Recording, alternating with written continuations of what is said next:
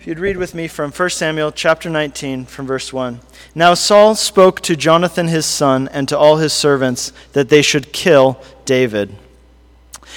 How many of you have ever been put in a place, in a position, uh, by someone in a position of authority over you where they asked you to do something maybe that was illegal, maybe that was unethical, something that you felt this is wrong, it's crossing the line, but yet you're being commanded, ordered to do it by someone in a position of authority over you. Maybe it was a boss, maybe it was your parent. Uh, they asked you to do something that was wrong, something unethical, maybe downright illegal. That's a difficult position to be in, isn't it? And actually, you know what? That is a very common problem that many people face, especially in the workplace. Maybe some of you, statistically, probably some of you have faced that kind of situation in your workplace.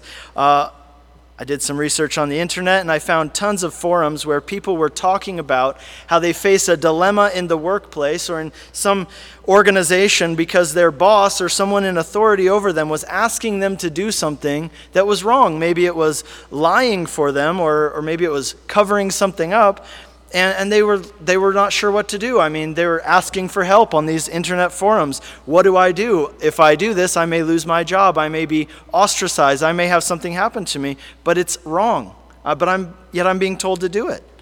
NBC News recently ran an article on this very issue in which they stated that uh, roughly 10% of all employees reported being pressured at some point by a superior to do something unethical or illegal. What are you to do in that kind of situation? It's a difficult place to be in.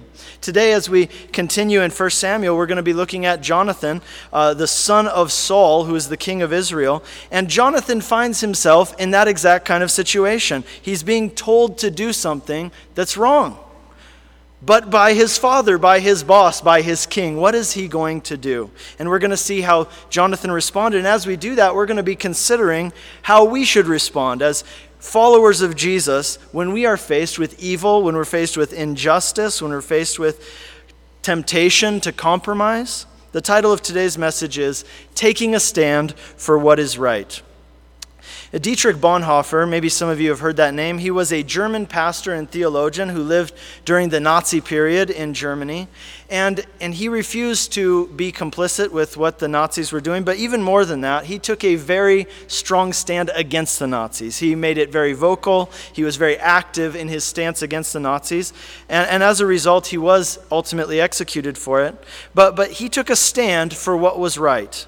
And this is what he said, and I think this is so key. And I really hope that we can just get this ingrained in our minds about what Christianity is all about. Dietrich Bonhoeffer said this Being a Christian is less about cautiously avoiding sin than about courageously and actively doing the will of God. Man, that is so key. I want to get that ingrained in my mind. That is what being a Christian is about. It's not about a list of things I don't do or things I do. It's about courageously and actively doing the will of God. And you know what is the result? If I'm occupied doing the will of God, then I won't have to try hard to cautiously avoid sin. It'll happen effortlessly, naturally, because I'm busy doing something else, right? And here in this section, not only does Jonathan refuse to do what is wrong, but he is going to take a stand for what is right. He's going to courageously and actively do the will of God. Let's read again verse 1. Saul spoke to Jonathan his son and to all his servants that they should kill David. But Jonathan, Saul's son, delighted greatly in Saul. From complete obscurity, David went from zero to hero overnight. Uh, he went from being a nobody, he was the youngest son uh, of a poor family who had been given the job, which in that society was considered kind of like the lowest possible rank in society. His job was to tend the sheep, he was a shepherd. But one day, all that changed. David's future changed when he was launched into fame and celebrity, when he, that simple shepherd boy, he, sh- he showed greater courage and bigger faith in God than anyone else in Israel when he fought and defeated Goliath. And instantly, David became a hero in Israel. People loved David. They sang songs about him in the streets. He was an inspiration to the people of what it looks like to have bold trust in a great God and to really live out the implications of your faith. In fact, one of the men that he inspired the most was a man named Jonathan, this man we read about here in verse 1. He was King Saul's son. And when Jonathan saw the faith and the heart of David, he was instantly drawn to him. He wanted to be around him because Jonathan had that same heart for God that David did. And David and Jonathan, they formed this instant bond and they formed this deep friendship that would last a lifetime. And it was based on their shared desire to live life on fire for God to fully surrender everything in their life to the will of God, whatever that might be, wherever He might send them, whatever He might ask them to do. They were people who said, God, you are Lord of my life, and I lay everything down at your feet. I am yours. One mentor of mine used to always say this phrase, and it stuck with me. He said, God, my life is a penny in your pocket for you to spend anywhere and anyhow you please. But David's skyrocketing popularity was something which caused King Saul great consternation. It was a source of worry for him because Saul watched David become more successful and more popular. And, and he began to become jealous of all the attention that David was getting that he was not getting. And David had obviously become more popular than Saul. And that caused Saul not only to be jealous of David, but it caused him to feel very much threatened by David's success. You know why Saul felt so threatened by David's success? One of the reasons is because this, many years before this, we read this in earlier chapters, Saul had turned his back on God. He had stopped listening to God, he had stopped obeying God, and he had gone his own way. He had turned his back on God. And at that point, when, uh, when he did that, God spoke to him through the prophet Samuel, and he said, Saul, You've turned your back on me, and for that reason, your days as king are numbered. I'm going to raise up another man to be king instead of you, a better man, a man with a heart after my own heart. He, he will replace you as king. And so, ever since then, Saul has been looking over his shoulder all the time, wondering who this person might be that God is raising up, this man of faith, this man after God's heart, who God is raising up to replace him as king.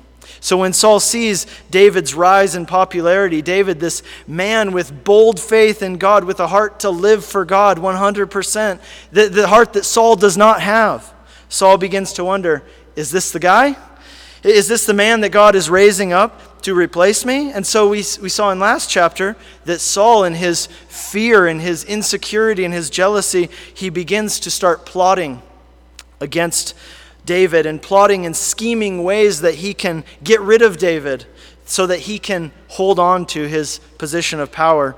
And he started out by trying to figure out ways that he could kind of, you know, do it in a underhanded way, right? An indirect way so that he wouldn't have David's blood on his hands, right? So he could preserve his reputation.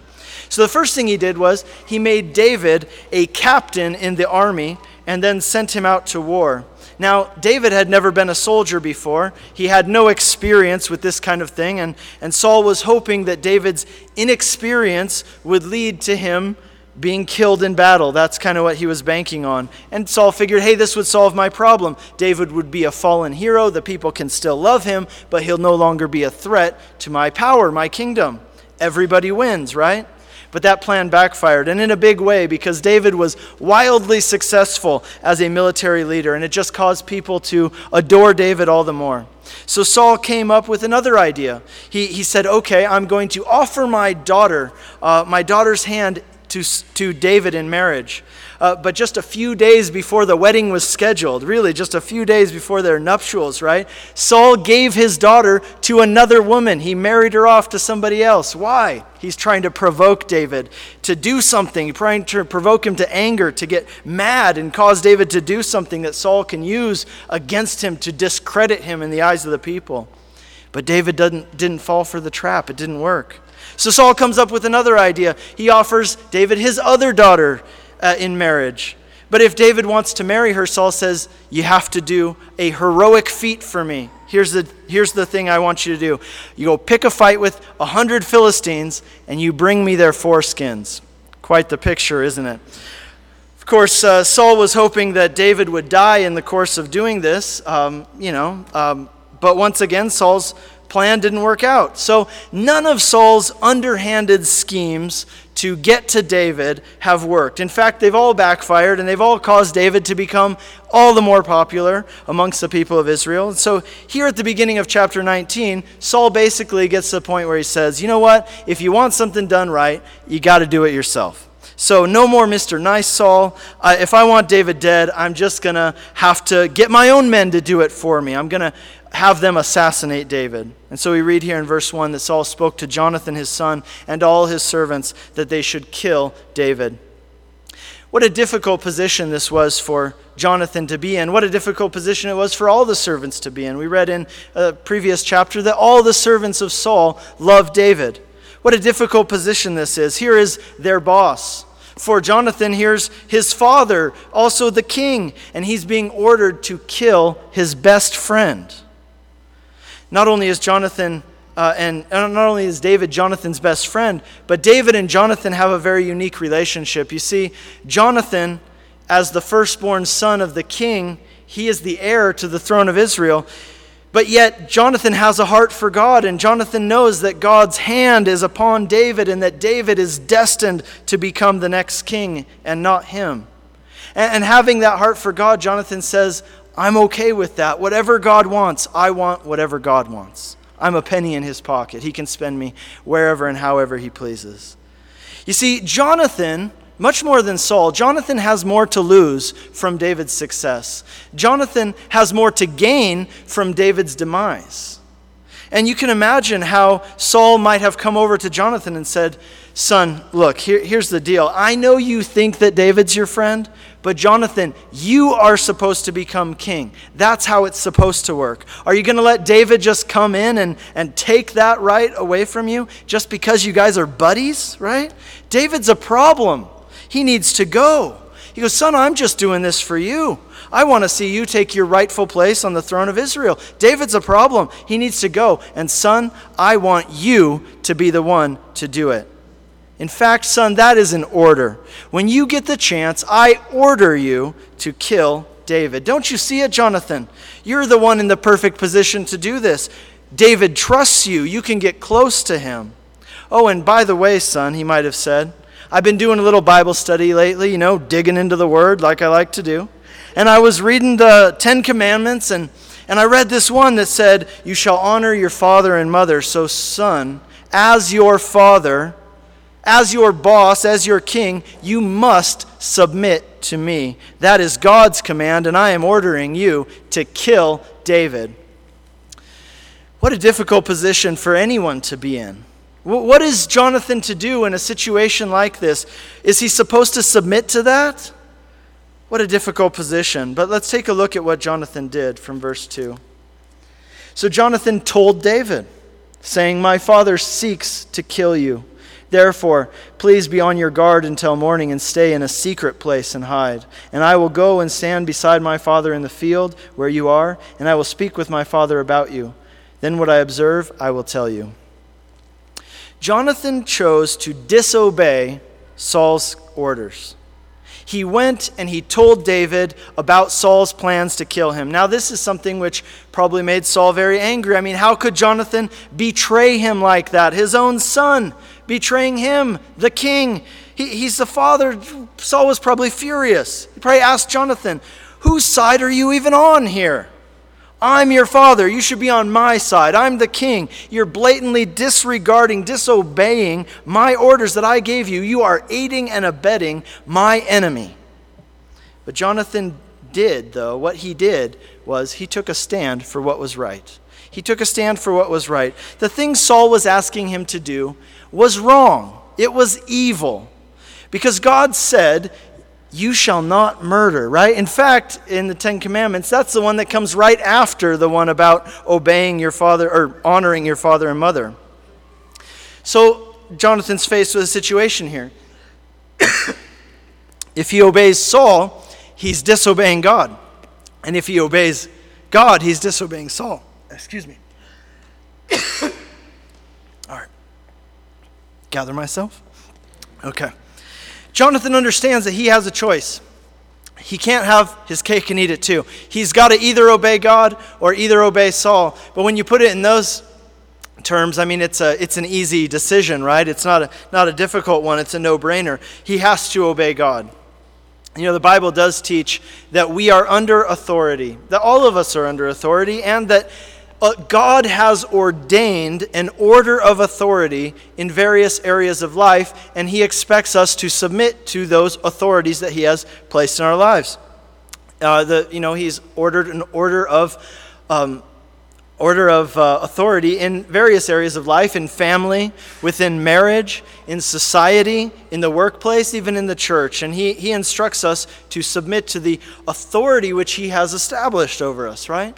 Jonathan is under the authority of Saul as his father, as his boss, as his king. Jonathan has a responsibility and obligation to obey Saul and, and submit to him and his authority. But here's the thing if an authority is telling you to do something, which is wrong, right? Which is which is even contradicts what God has told you to do, well then you have to obey God first. It's very clear. If your boss is telling you to lie or an authority figure is in your life is instructing you to do something wrong or sinful, your first obligation is to God. Here's an example, you know if the police tell you to do something, the Bible says you should obey the police. But in the book of Acts, they were faced with an interesting situation. We read how the early Christians were told by the police that they should not teach or preach anymore in the name of Jesus. And that kind of thing still happens in many countries, in many parts of the world, even today. Well, that creates a bit of a dilemma, doesn't it? Because Jesus commanded his followers to go into all the world and preach the gospel to every creature. So if they do what Jesus told them to do, they will be disobeying the police. And if they do what the police tell them to do, then they will be disobeying Jesus. And so what do you do? Well, the early Christians, they told the police, they said, I'm sorry, but we must obey God and not men. And you say, well, hey, great. Good for them. Good job, guys. Keep up the good work. Awesome, right? Well, yes, but do you know what happened after that? Do you remember the rest of the story?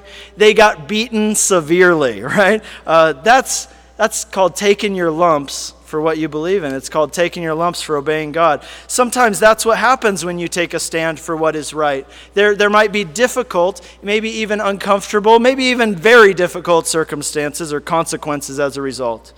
But like the apostles, Jonathan was willing to take his lumps for obeying God. Let me ask you, how about you? Are you willing to take some lumps in order to obey God? In order to courageously and actively do the will of God? Are you prepared to take on the consequences that might come if you take a stand for what is right in the face of evil, in the face of something that's wrong?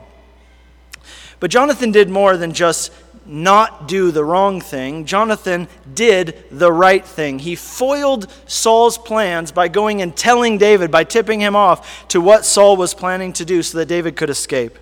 You know, a lot of people, faced with a situation like the one Jonathan was faced with here, they would say, Look, I don't want any part of this. I'm just going to remove myself from the situation. This is an issue between the two of you guys. I don't want to be involved in your conflict. Keep me out of it, right? Uh, you know, I'm just, I'm not going to help my father do something wrong, but I'm not going to do anything to stop it. I'm just going to remain neutral. I don't want to be involved. But Jonathan didn't take that approach. He didn't just refuse to do what was wrong, he did what was right. He took a stand for what was right. You know, I mentioned earlier Dietrich Bonhoeffer, that German pastor who lived during the Nazi period. And during that time, you know, the attitude of many people, they were faced with a huge ethical dilemma. Like, what do you do in the face of, of Nazism in your country, right? Well, during that time, the attitude of many people, many Christians in Germany, was they were not willing to participate in the evil things that the Nazi regime was, was carrying out, but but yet they weren't willing to take a stand against it either. They, they said, We will just be neutral. We won't have anything to do with this. We'll stay out of it. But Bonhoeffer spoke to those people and he said this. It's something that applies to all of us, I believe. He said this Silence in the face of evil is itself evil. Not to speak is to speak, not to act is to act. Jonathan took a stand for what was right. He foiled Saul's evil plan and he told David what was going on so David could escape. And there's, there's more even beyond that. Verse 4 Jonathan spoke well of David to Saul his father and said to him, Let not the king sin against his servant, against David, because he has not sinned against you, and because his works have been very good towards you. Jonathan did more than just not help his father kill David. He did more than just secretly give David information to help him out. He went to his father and he confronted him about it. He spoke well of David to Saul. He said, he said, I want you to know, Dad, I know you have a certain opinion about, about uh, David, but I don't share that opinion. I love David. I support David. And you know what? You should too. You know, that takes a lot of courage, but it was the right thing to do. It was a wonderful thing for Jonathan to support David secretly when it was just him and David. You know, he goes out to David in secret and he tells him, David, I'm with you, man. I'm behind you. I'm praying for you. Let me give you some help so you can, you can get out of this situation. That's awesome. It's a wonderful thing for Jonathan to support David in secret. But it's another thing completely, a greater thing, a much more courageous thing for Jonathan to support David before others, even before others uh, who were against David. But you know, that, that's what supporting someone is really about. It's not just about what you say to their face when, it, when it's just the two of you. Supporting someone is also about backing them when no one else is, when they're not around, when uh, people are talking about them behind them. That's what Jonathan is doing. Jonathan makes sure that his father Saul knows that he does not share the same opinion about David that he does. As Saul is there, he's certainly saying negative things about David, about how David's a problem, they need to get rid of him. Jonathan could easily just remain silent and keep his disagreement to himself. But, but maybe you know what happens when you do that. Uh, sometimes what happens is that your silence can be mistaken for agreement or even approval. Jonathan refused to remain silent. And I'm sure that was hard, but he comes back to his father and he says, Dad, you're wrong about David. This is all part of Jonathan taking a stand for what is right. Again, verse the end of verse 4, he says, "Do not sin against David, because he has not sinned against you. His works have been very good toward you." Jonathan was bold enough to tell his father that his anger and his jealousy against David was sin. Jonathan delivered a needed word of correction, a rebuke even to his father. That's not an easy thing to do for anybody, especially though when your father is also your boss and also the king. Verse 5 For he took his life in his hands and killed the Philistine, that's Goliath. And the Lord brought about a great deliverance for all Israel, and you saw it and rejoiced. Why then will you sin against innocent blood to kill David without a cause?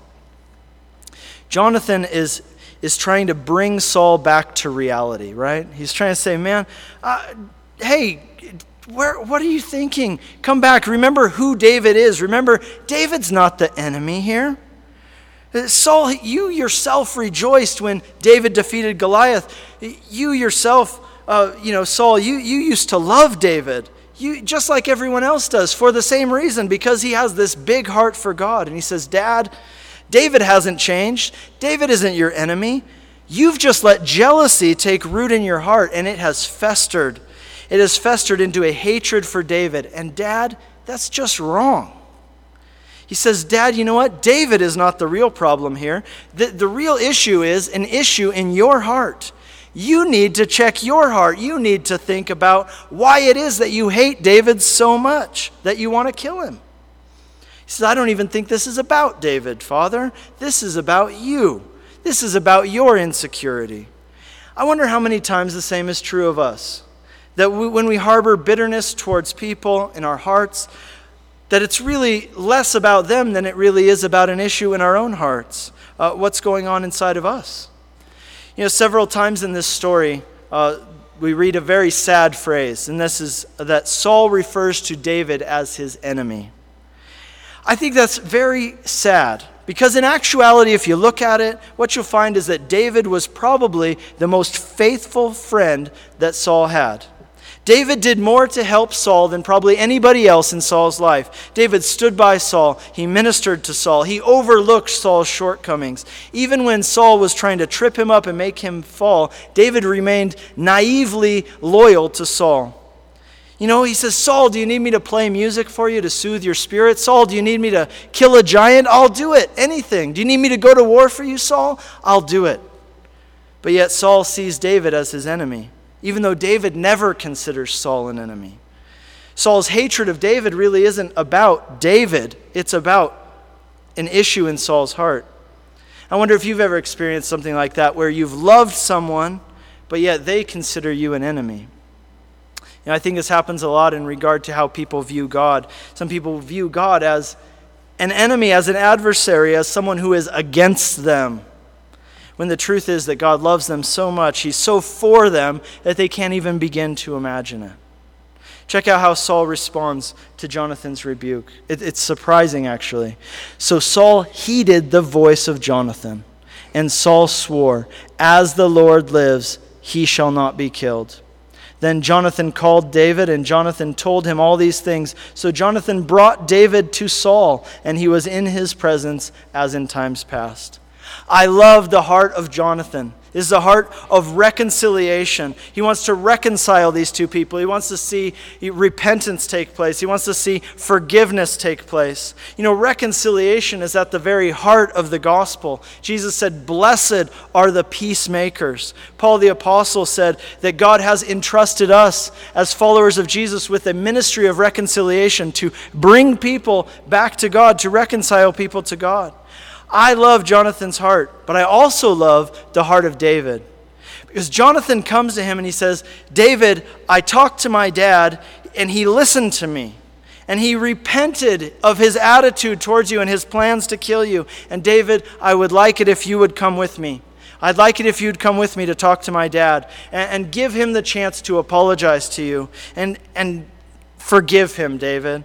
If you're willing to do that, David, if you're willing to let bygones be bygones and go back to the way that things used to be, would you be willing to do that, David? And David says, Yes, I'll do that. That's amazing, really. I mean, I love the heart of David. This is the heart of a man after God's heart. A lot of people in this situation would say, This man tried to assassinate me. He put a hit out on me, right? Uh, he ordered people to kill me. I'm not just going to forgive him and go back to th- how things used to be. I can't just pretend that that didn't happen. What assurance do I have that he's not just going to do it again? You know, if someone were to respond that way, I think most of us would say, well, that's completely understandable, right? I mean, who would blame you if you didn't want to have anything to do with the guy who just tried to kill you, right? It makes sense. But, but David has the heart a man after he's a man after God's own heart. He has a heart for God and, and he is willing to go back into Saul's presence and to reconcile their relationship. He's willing to accept an apology and forgive him of something even as heinous as trying to murder him. And he gives him another chance. You know, what assurance does David have that Saul isn't going to do this again? He has none. None at all. This is a picture of radical forgiveness. This is a picture of Christ like forgiveness. C.S. Lewis said this He said, To be a Christian means to forgive the inexcusable because God has forgiven the inexcusable in you.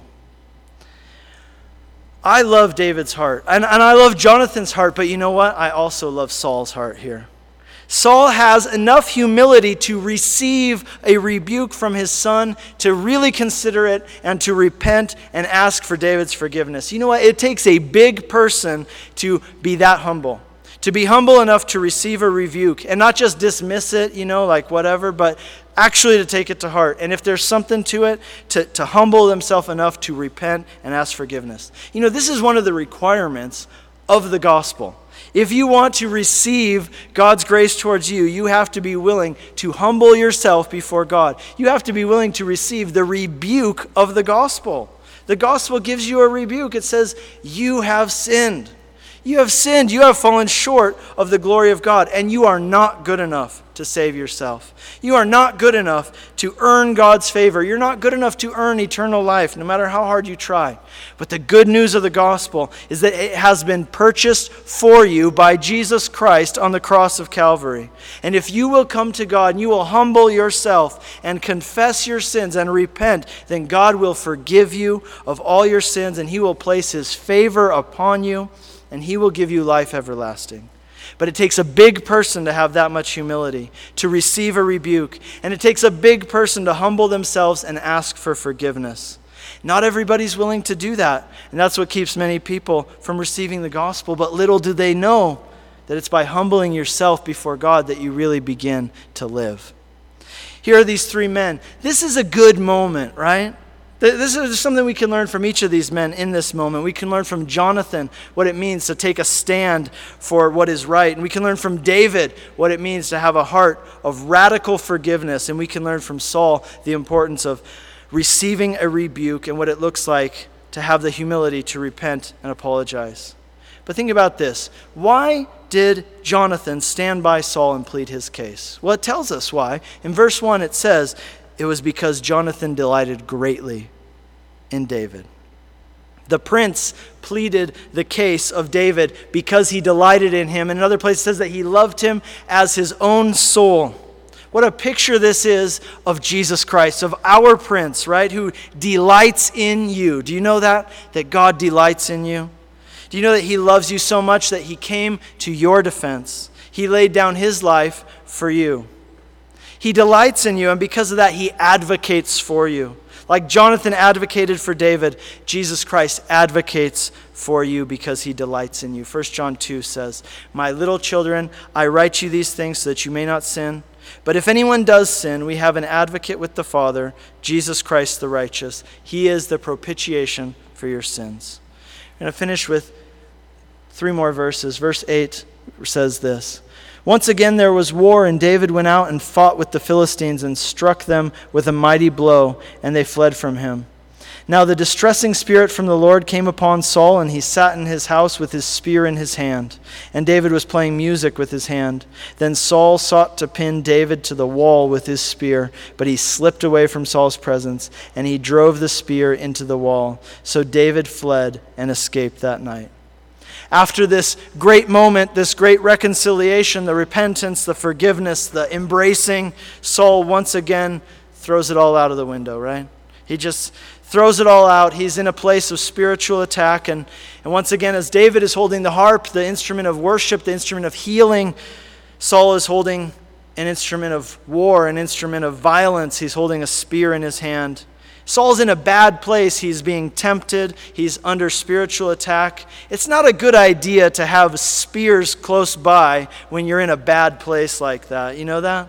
And that's true for any of us. If you're in a weak place spiritually, you're feeling tempted, it's not a good idea to have spears or bottles or whatever it is for you laying readily available.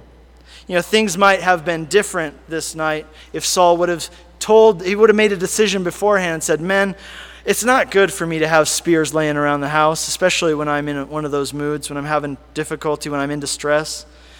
It's so important to know what your weaknesses are and not set yourself up for failure when you're in a weak place spiritually, a difficult place emotionally.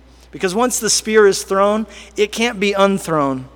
This is the third time Saul has thrown a spear at David, and at this point, David runs away. He flees the palace. David will not return to this palace for many years. Some estimate up to 20 years, probably somewhere in between 10 and 20 years.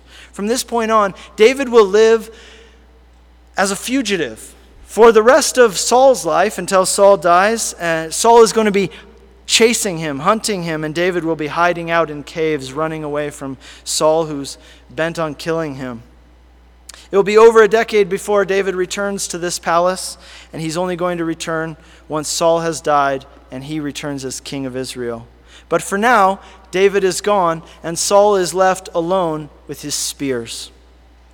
David was probably scared that night. He was probably angry. He was probably hurt when he left the palace. He probably thought, Lord, What's, what's, what is this? I thought you were on my side, God. I thought that you, you told me that you were preparing me to be the next king of Israel, that my place was here in the palace. Now everything is falling apart. What's going on, God? Why are you letting this happen? If David didn't ask that question that night, I guarantee you he asked it many times, many nights over the, the next 10 years or so that he lived as a fugitive. Why, God? Why are you letting this happen? You know what was going on here? David said, I thought you were preparing me to be king.